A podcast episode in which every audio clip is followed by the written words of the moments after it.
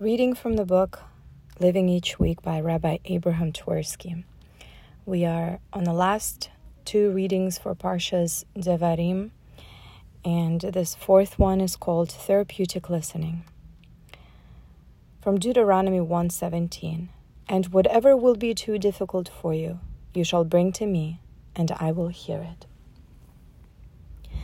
Quite often, we find that psychological wisdom, which we assume to be the product of the research and practice of professional psychologists and psychiatrists, is actually contained in the words of the Torah.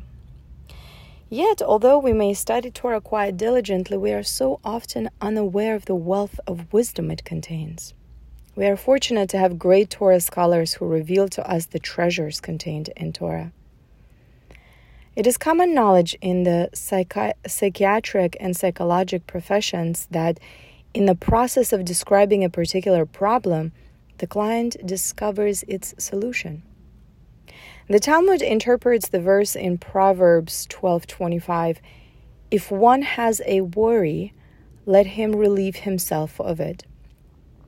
To mean that one should relate it to another person because this is likely to bring relief.